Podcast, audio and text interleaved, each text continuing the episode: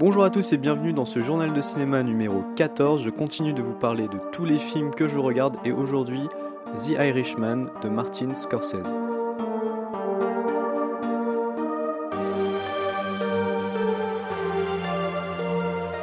Il était difficile de passer à côté de The Irishman, le dernier film de Martin Scorsese, qui est adapté des confessions de Frank Sheeran, interprété dans le film par Robert De Niro.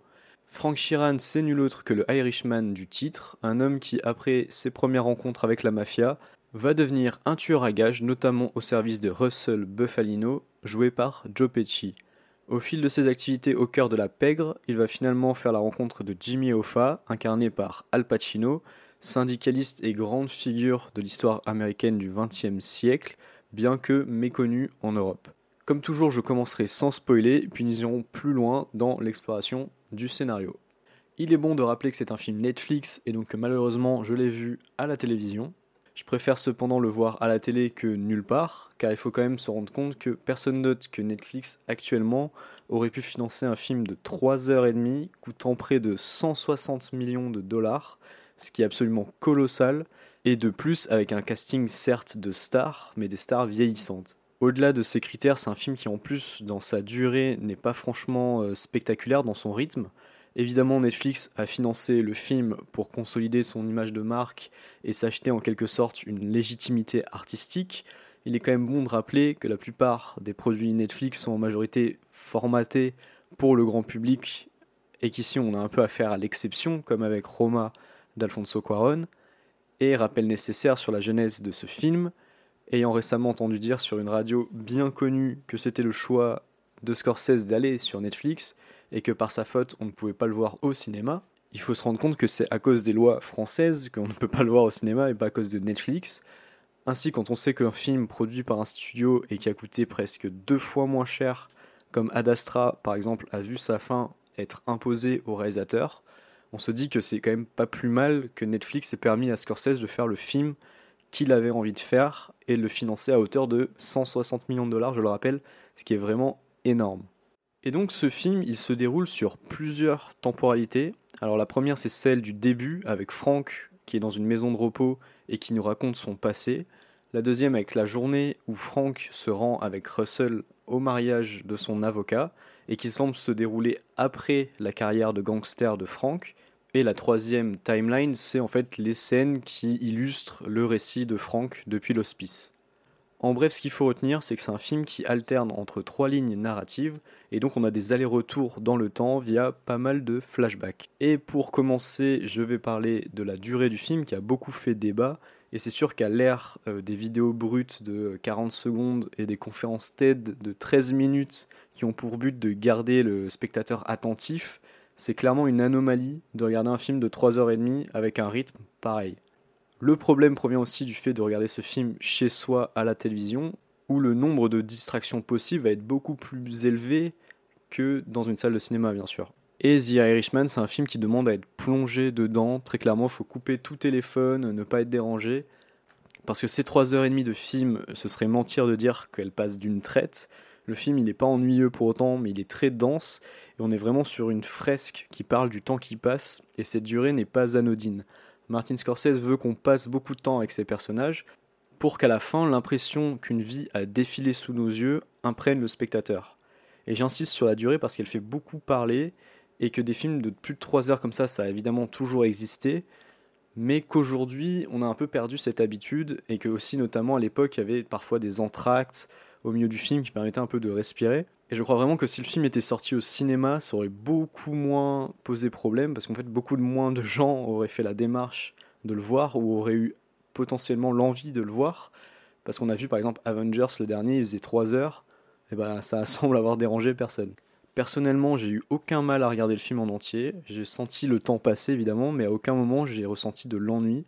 Personnellement, j'aurais pas pu regarder le film autrement que d'une traite et j'aurais préféré attendre avoir 3h30 de libre pour le voir que de le voir euh, morcelé. Mais si vous n'avez pas le temps, et eh bien faites comme vous pouvez, mais essayez quand même de voir le film. Et on va enfin pouvoir parler du contenu du film, pourquoi on s'ennuie pas devant The Irishman? Eh bien avant de vous répondre, je vais vous parler du premier point négatif du film selon moi. C'est le de-aging dont on a beaucoup parlé, donc le rajeunissement numérique. Au début du film, sur Robert De Niro, n'irons pas par quatre chemins, ça fonctionne pas du tout. On voit que son visage, il n'est pas du tout naturel. Il y a presque un sentiment euh, d'uncanny valley. Donc, euh, pour ceux qui connaissent pas, c'est quand un visage paraît très réaliste, mais qu'en fait, on voit qu'il n'est pas humain, et du coup, ça donne un sentiment de malaise. Et plus le film avance, et moins la technologie est présente, car les personnages vieillissent. Donc, ça s'améliore petit à petit. D'autant que je trouve qu'Al Pacino et Joe Pesci s'en sortent bien mieux que De Niro. On finit donc par s'habituer, mais vraiment sur le personnage de Frank et donc de Robert De Niro. Comme on sait à quoi ressemblait De Niro jeune, je trouve que ça fonctionne pas du tout.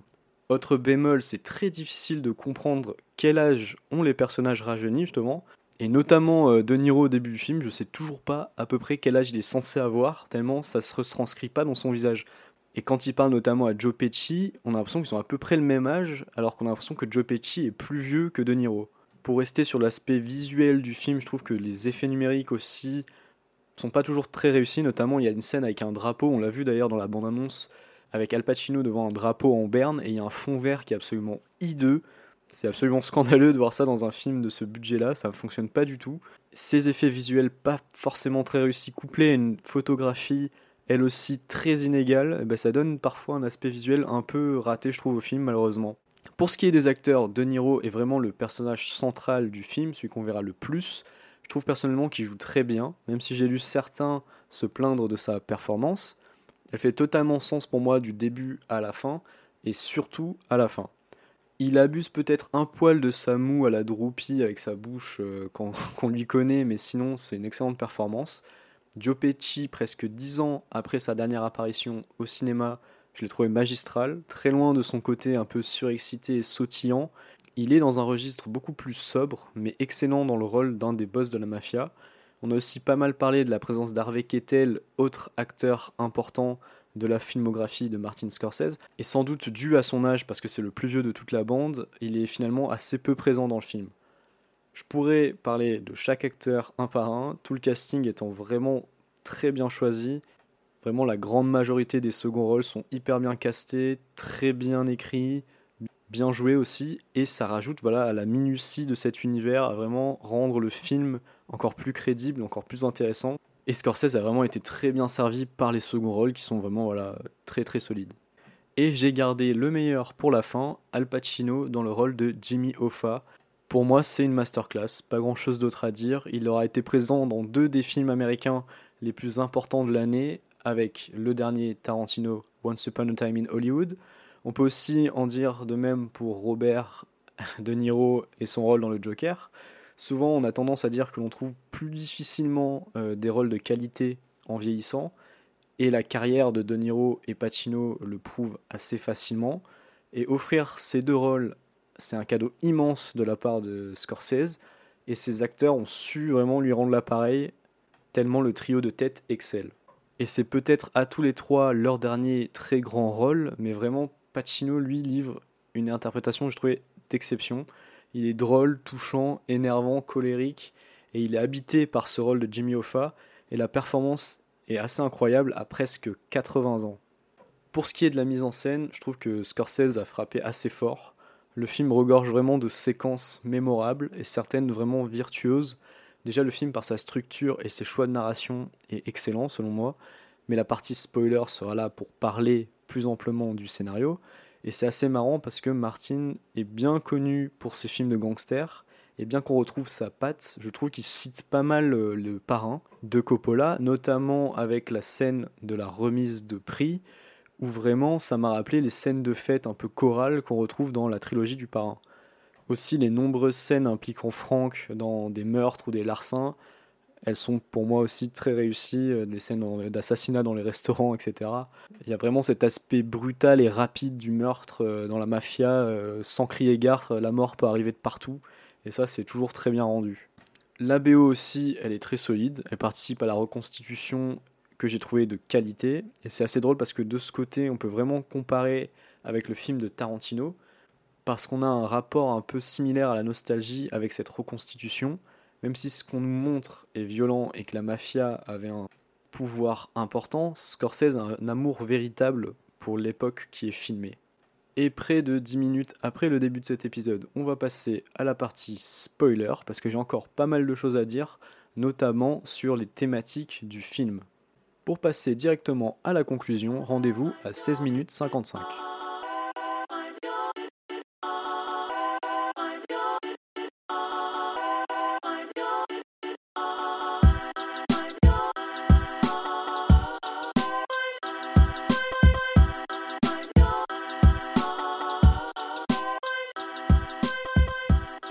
Commencer cette partie spoiler, personnellement je me suis demandé quelle était la part de vrai et de faux dans ce film, étant donné que je connaissais un peu l'histoire de Jimmy Hoffa et que j'ai un peu tiqué quand on assiste à une forme de reconstitution de son assassinat. Pour moi, sa disparition en fait n'avait jamais été résolue, et ce n'est qu'après le film que j'ai vu que le vrai Frank Sheeran avait confessé être responsable de l'assassinat de Jimmy Hoffa. Mais j'ai vu aussi que cette confession était contestée.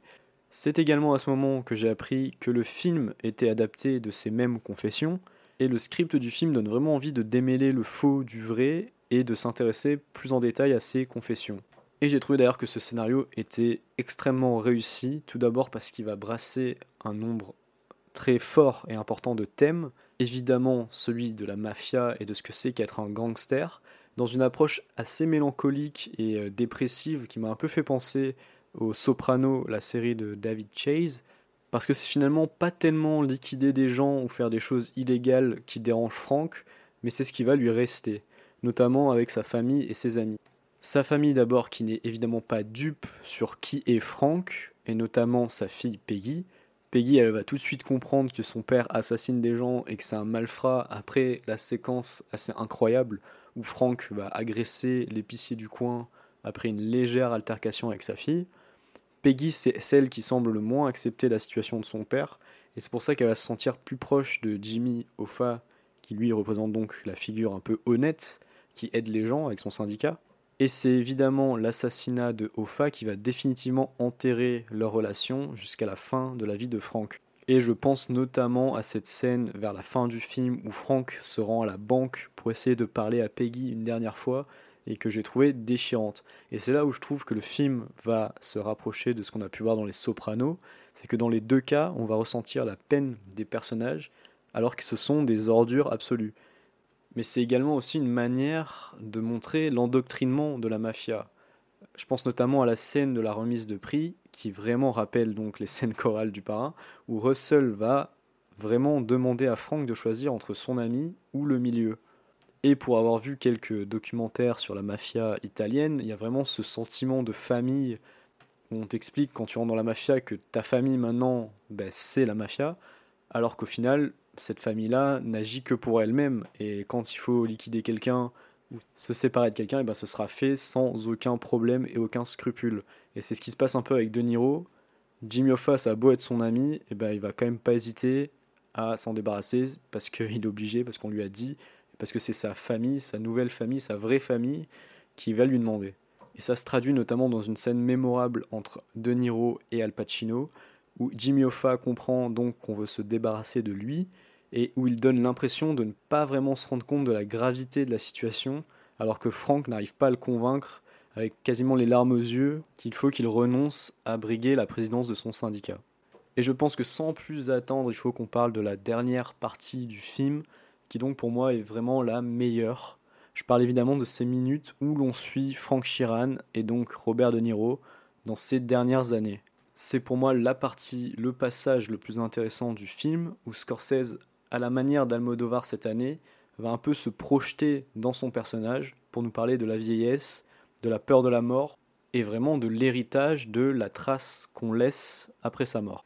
Et ça va vraiment être à ce moment que le film prend toute sa dimension testamentaire et que Scorsese semble nous indiquer que c'est probablement son dernier film.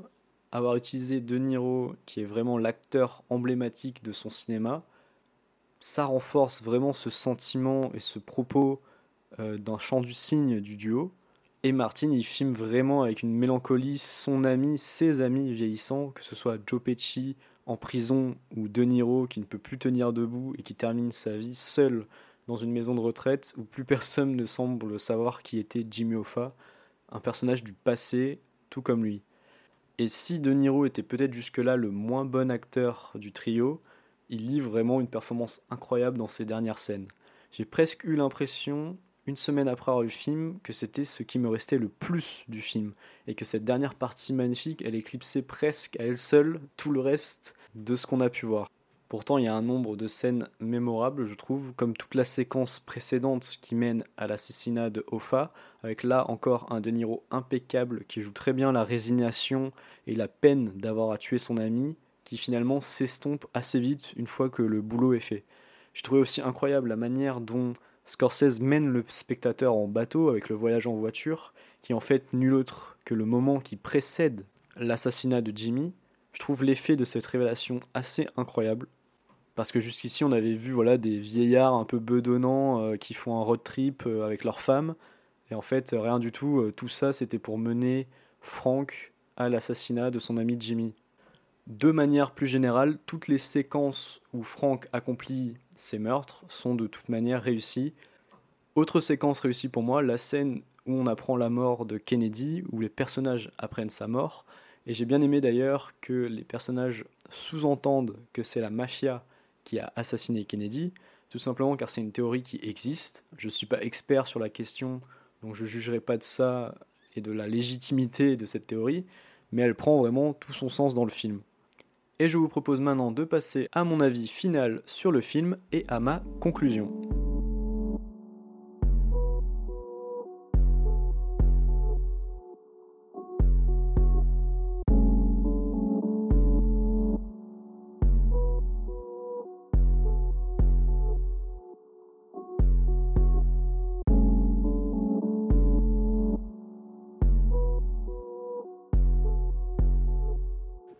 Est-ce que je recommande The Irishman de Martin Scorsese? Et donc, bah, bien sûr, je recommande The Irishman de Martin Scorsese parce que c'est un réalisateur important et que de toute manière, son cinéma mérite toujours qu'on s'y intéresse, même s'il n'a pas fait évidemment que des chefs-d'œuvre. Mais The Irishman, c'est un vrai film testamentaire, un tour d'honneur où il rend hommage à ses acteurs et donc à son cinéma. Un film vraiment personnel qui est un peu à la manière du dernier Tarantino, j'ai trouvé, un témoignage d'une époque qui n'existe plus. Au-delà du film de gangster, c'est aussi un film qui traite de l'histoire des États-Unis, même si tout n'est pas nécessairement exact, à commencer par l'assassinat de Hoffa par Shiran.